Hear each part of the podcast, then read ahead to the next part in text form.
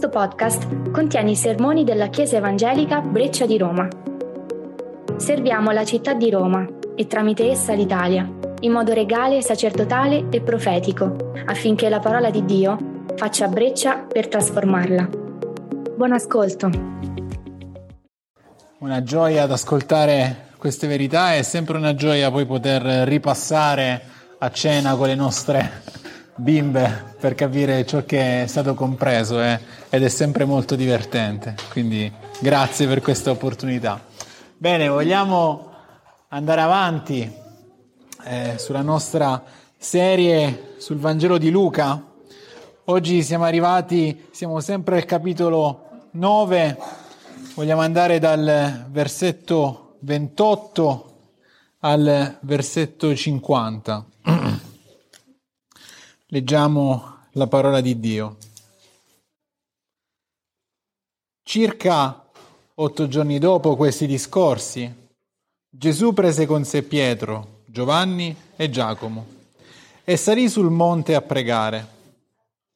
Mentre pregava, l'aspetto del suo volto fu mutato e la sua veste divenne di un candore sfolgorante. Ed ecco, due uomini conversavano con lui erano Mosè ed Elia, i quali, apparsi in gloria, parlavano della sua dipartita che stava per compiersi in Gerusalemme. Pietro e quelli che erano con lui erano oppressi dal sonno e quando si furono svegliati videro la sua gloria e due uomini che erano con lui. Come questi si separavano da lui, Pietro disse a Gesù, Maestro, è bene che stiamo qui Facciamo tre tende, una per te, una per Mosè e una per Elia. Egli non sapeva quello che diceva. Mentre parlava così, venne una nuvola che li avvolse e i discepoli temettero quando quelli entrarono nella nuvola. E una voce venne dalla nuvola dicendo, Questi è mio figlio, colui che io ho scelto, ascoltatelo. Mentre la voce parlava, Gesù si trovò solo ed essi tacquero e in quei giorni non riferirono nulla a nessuno di quello che avevano visto. Il giorno seguente, quando essi scesero dal monte, una gran folla andò incontro a Gesù. Un uomo dalla folla gridò, Maestro, ti prego, volgi lo sguardo a mio figlio, è l'unico che io abbia. Ecco, uno spirito si impadronisce di lui e subito egli grida. E lo spirito lo contorce, facendolo schiumare, e a fatica si allontana da lui, dopo averlo straziato. Ho pregato i tuoi discepoli di scacciarlo, ma non hanno potuto. Gesù rispose, O oh, generazione incredula e perversa, fino a quando sarò con voi e vi sopporterò? Porta qui tuo figlio. Mentre il ragazzo si avvicinava, il demonio lo gettò per terra e cominciò a contorcerlo con le convulsioni. Ma Gesù sgridò lo spirito immondo, guarì il ragazzo e lo rese a suo padre. E tutti rimasero sbalorditi dalla grandezza di Dio. Mentre tutti si meravigliavano di tutte le cose che Gesù faceva, egli disse ai suoi discepoli, Voi tenete bene in mente queste parole il figlio dell'uomo sta per essere consegnato nelle mani degli uomini. Ma essi non capivano queste parole, che erano per loro velate, così da risultare incomprensibili e temevano di interrogarlo su quanto aveva detto. Poi cominciarono a discutere su chi di loro fosse il più grande. Ma Gesù, conosciuto il pensiero del loro cuore, prese un bambino, se lo pose accanto e disse loro, chi riceve questo bambino nel nome mio, riceve me. E chi riceve me, riceve colui che mi ha mandato. Perché chi è il più piccolo tra di voi, quello è grande. Allora Giovanni disse, Maestro, noi abbiamo visto un tale che scacciava i demoni nel tuo nome e glielo abbiamo vietato perché non ti segue con noi. Ma Gesù gli disse, non glielo vietate, perché chi non è contro di voi è per voi. Fin qui la parola di Dio. Vogliamo pregare. Signore, siamo davanti a te chiedendoti di parlare al nostro cuore. Grazie per questa parola ricca di verità e di e, e di gloria. Eh, ti chiediamo di usare lo Spirito dentro di noi per convincerci della verità della tua parola, di convincerci di peccato e di cambiare il nostro cuore. Nel nome di Gesù. Amen. In eh, tutti i reparti di ortopedia degli ospedali in Italia, oppure nella stanza del medico di famiglia attaccato al muro, c'è un oggetto, un oggetto molto comune che ormai è quasi in disuso ormai è quasi in disuso, ma per anni ha avuto un'importanza primaria per la salute di ognuno di noi.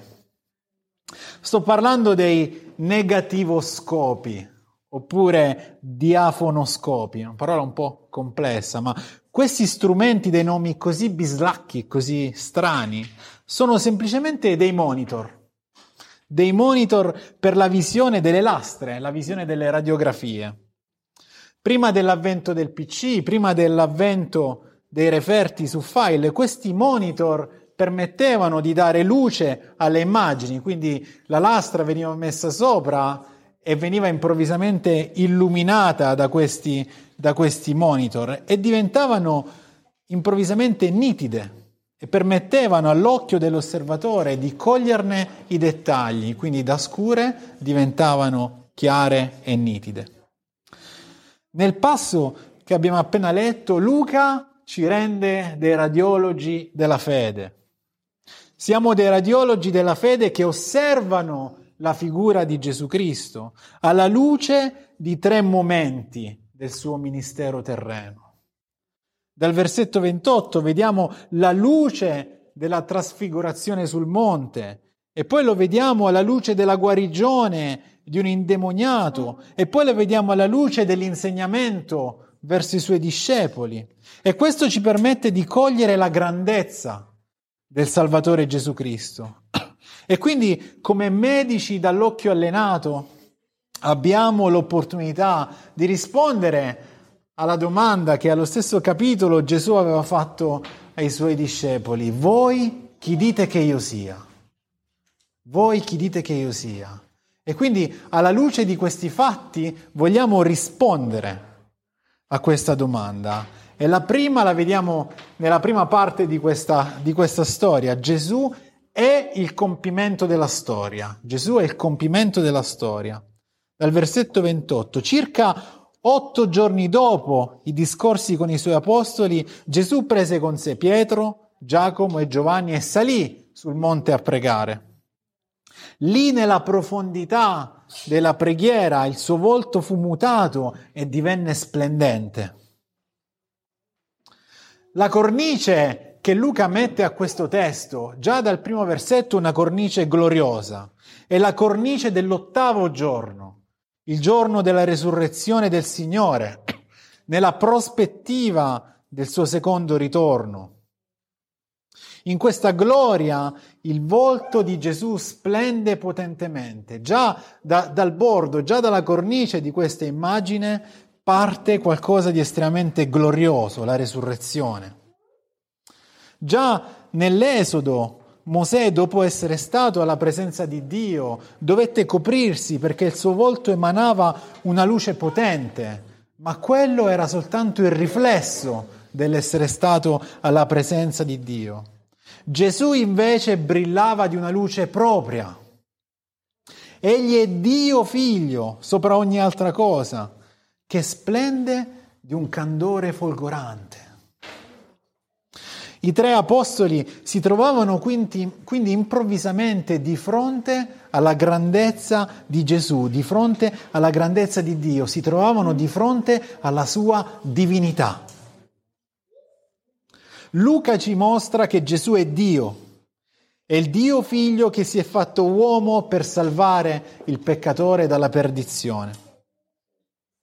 Ed ecco quindi apparvero Mosè ed Elia per conversare con lui di quello che stava per compiere in Gerusalemme, versetti 30 e 31.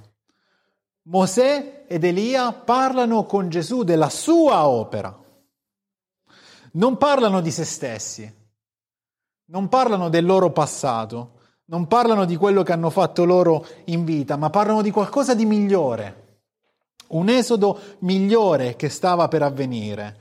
L'esodo nel quale Gesù si apprestava a portare i figli di Dio fuori dalla schiavitù del peccato, un esodo più grande.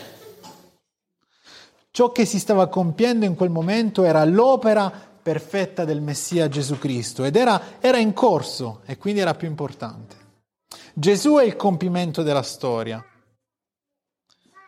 E Luca va avanti e dice, gli apostoli svegliati dal sonno videro ciò che stava accadendo e Pietro propose di fare tre tende per loro e di restare lì. Versetti 32 e 33. Nel deserto dell'Esodo, il popolo di Israele, nel popolo di Israele la tenda era la manifestazione della presenza di Dio tra il popolo. E Pietro vorrebbe prolungare questa presenza in maniera pratica. Ma Gesù non aveva bisogno di una tenda per manifestare la presenza di Dio, perché Gesù è la tenda, Gesù è Dio. La nuvola che li avvolse confermò questo con le parole di Dio, dove disse, questo è mio figlio, colui che io ho scelto. Ascoltatelo, versetto 34 e 35. Gesù è il compimento della storia. Dio figlio è il protagonista, è lui che compie la legge che fu data a Mosè, è lui che conferma i profeti dei quali Elia era il rappresentante ed è lui che ha dimorato tra gli uomini come uomo, vivendo una vita priva di ogni caduta per pagare alla croce il peccato di chi ha creduto in lui. E quindi nella foto che Luca ci lascia della trasfigurazione vediamo l'immagine del ritorno glorioso di Cristo, dove verrà a prendere i suoi ed a condannare chi lo ha rifiutato. Tanti in questa città, qui a Roma, si fanno portatori di verità. Tanti promettono di portarti fuori dalla schiavitù della tua insufficienza. Ma non c'è legge e non c'è profeta che può compiere la storia. Nessuno può compiere la storia della tua vita. Non c'è nessuno che può compiere la salvezza per il cuore se non Gesù Cristo. E chi ha compiuto la storia della tua vita? Chi ha compiuto la storia della tua vita? Dobbiamo chiederci se abbiamo conosciuto lo splendore di Gesù attraverso l'opera dello Spirito Santo in noi, nel nostro cuore. Dobbiamo chiederci se Gesù dimora nel nostro cuore, se la sua presenza è lì nel nostro cuore. E chiediamoci, Gesù ha portato a compimento la mia vita? Gesù è il compimento della storia. Ma andiamo avanti nel testo. Dal versetto 37 vediamo che Gesù è anche il vincitore della storia, quindi non solo colui che ha compiuto la storia, ma è anche il vincitore della storia. Una storia può essere anche compiuta perdendola, una storia può essere compiuta vincendola e Gesù è il vincitore della storia. Il giorno dopo, scesi dal monte, Gesù si trovò davanti a una folla. Lì c'era un ragazzo posseduto da un demonio che gli apostoli non erano riusciti a liberare. Vediamo dal versetto 37 al versetto 40. E il Signore condannò questa incredulità dei suoi seguaci e poi guarì il ragazzo, versetti 41 e 43. Vediamo, fratelli, il Messia non rimase sul monte, come aveva suggerito Pietro, non rimase sul monte. Ma dopo aver manifestato la sua gloria, il Dio figlio si avviò giù dal monte verso la strada che lo avrebbe portato a Gerusalemme per compiere la sua opera di salvezza. Come ci dice nel versetto 44, il figlio dell'uomo stava per essere consegnato nelle mani degli uomini. E quindi sappiamo che la direzione di Gesù era quella di andare verso il Golgota. Nella strada verso la croce, però, nella strada verso la croce, Gesù si prende cura dei sofferenti. Gli apostoli non riescono a guarire una situazione troppo complessa. La loro fede non è ancora stabile da riuscire a scacciare un demonio così violento, ma Gesù sì. Gesù è sceso dal monte ed ha imbracciato il piano di Dio, compiendo così l'opera de- della salvezza per chi ha creduto in Lui. Gesù è sceso dal monte. Gesù ha vinto il peccato, ha vinto la sofferenza, ha vinto la morte a prezzo del suo sangue sparso sulla croce, ma è risorto. Vincitore e glorioso, vincitore glorioso della storia. Gesù ha lasciato la gloria dell'eternità per vincere sul peccato e lo ha fatto percorrendo una strada densa di sofferenze, una strada densa di prove, di abbandono, ma senza mai smettere di prendersi cura dei sofferenti. Anche noi qui a Roma siamo circondati da persone che vivono la sofferenza. E come anche noi, come gli apostoli, non siamo in grado di guarire i mali che ci circondano. Non siamo capaci, sono, sono troppo grandi per noi. E come Pietro abbiamo la tendenza a vivere la nostra fede costruendoci delle tende appartate, dove preferiamo godere della presenza del Signore senza attraversare le folle in cerca di soccorso. Ma il Signore Gesù ci ha mostrato una fede che esce fuori dalla comfort zone. Avendoci resi partecipi della sua vittoria, il glorioso vincitore ci chiama attraverso l'opera dello Spirito Santo a prenderci cura di chi soffre. Ci chiama a lasciare le nostre certezze, a essere pronti a mostrare l'amore di Dio in maniera tangibile. Dobbiamo chiederci se siamo sensibili alla povertà che abbiamo intorno, se siamo sensibili allo sfruttamento, se siamo sensibili agli abusi che vivono le persone che ci sono attorno. Come guardiamo alla sofferenza dei nostri vicini, ai nostri colleghi, ai nostri amici o agli stessi fratelli e sorelle della Chiesa che sono in una condizione di sofferenza. Percepiamo le loro difficoltà, percepiamo le loro battaglie e le loro sofferenze, facciamo in modo che diventano anche le nostre. Se viviamo come delle vittime che sono scese controvoglia dal monte delle nostre sicurezze, non riusciremo mai a vedere, ad ascoltare, a percepire, a combattere la sofferenza di chi ci è attorno. Se saremo concentrati sui nostri bisogni e non sulle sofferenze di chi ci circonda, come il Signore Gesù Cristo ha fatto, saremo dei vicini inadeguati, che confessano che Gesù è vincitore della storia, ma che non lo credono come vincitore della propria vita. Lo Spirito Santo che nei figli di Dio ci rende partecipi della vittoria del peccato che nessuno può togliere. E allora dobbiamo mostrarlo al mondo, perché Gesù è il vincitore della storia, delle nostre vite. Andiamo avanti al versetto 46. Nel versetto 46 c'è un discorso che ci può sembrare quasi surreale.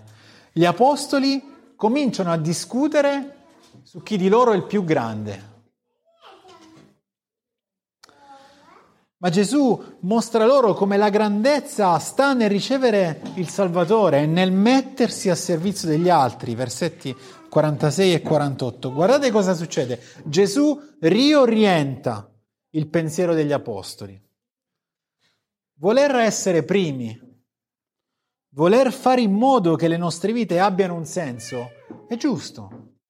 Non è, non è, qualcosa di sbagliato, non è sbagliato desiderare di essere il migliore nella propria vocazione, il, migliore, il migliore nel proprio lavoro, essere il miglior servitore del Signore, non è sbagliato, fa parte del nostro essere umani, fa parte del nostro essere creati ad immagine di Dio per curare e progredire in ciò che Egli ci ha donato.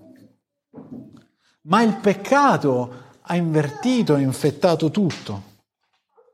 ci tenta ad essere i primi a discapito degli altri. I nostri cuori, quando sono corrotti dal peccato, desiderano scavalcare e schiacciare il prossimo. È più facile piangere con un fratello per una sofferenza piuttosto che gioire di una sua vittoria che tu non hai ancora sperimentato. Gesù ferma questa corruzione, Gesù ferma questa corruzione del peccato. Alla croce ripristina l'originale desiderio di primeggiare per servire e glorificare il Signore.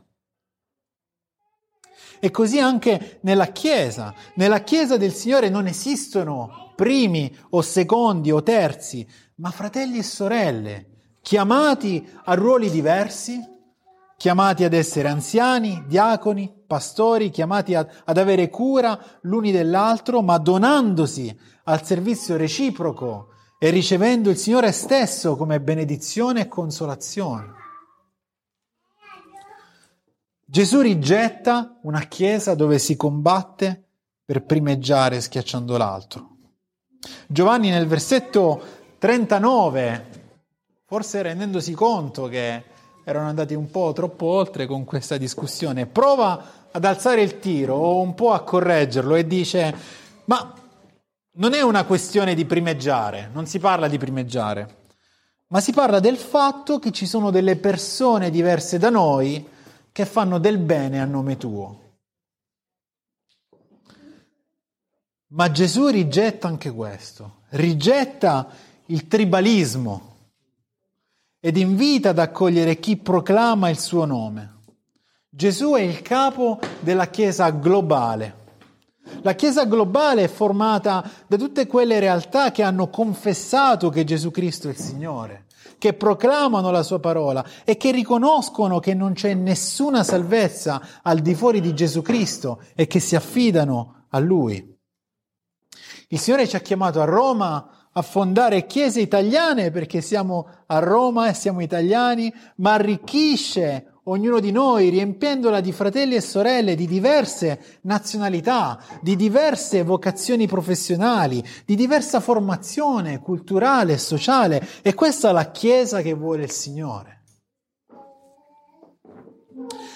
Il Signore ci chiama a gioire allo stesso tempo dell'opera di chiese fedeli vicine e lontane, anche che hanno progetti diversi da noi ma ci chiama e ci invita a gioire di chi predica l'Evangelo e chi desidera raggiungere questa città e il mondo. Gesù è il capo della Chiesa globale e vogliamo imparare a pregare per i nostri fratelli e sorelle, vogliamo imparare a costruire reti, reti di comunione e di incoraggiamento reciproco. Noi siamo nell'alleanza evangelica e vogliamo incoraggiare tanti altri fratelli tante al- e sorelle, tante altre chiese ad essere in comunione l'uno con l'altro.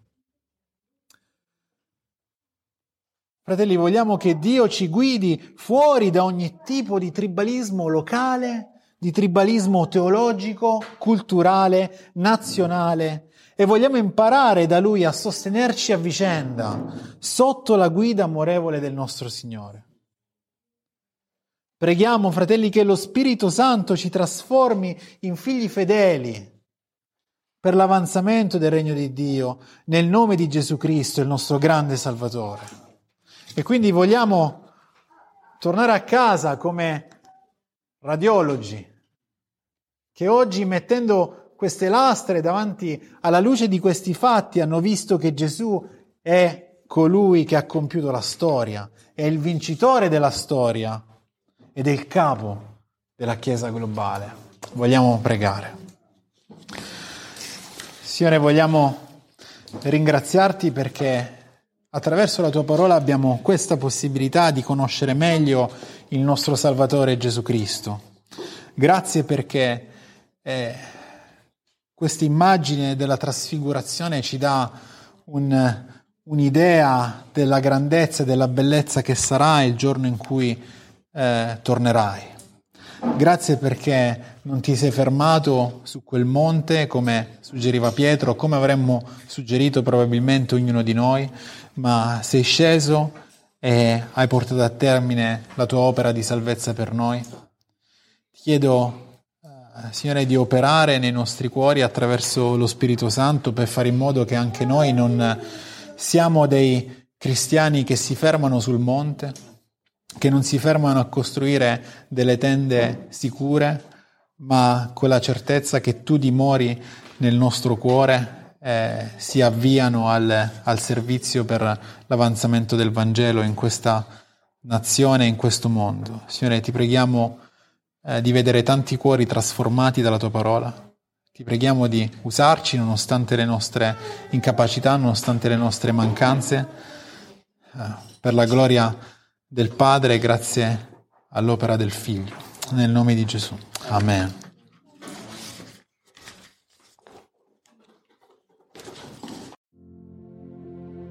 Grazie per aver ascoltato questo sermone.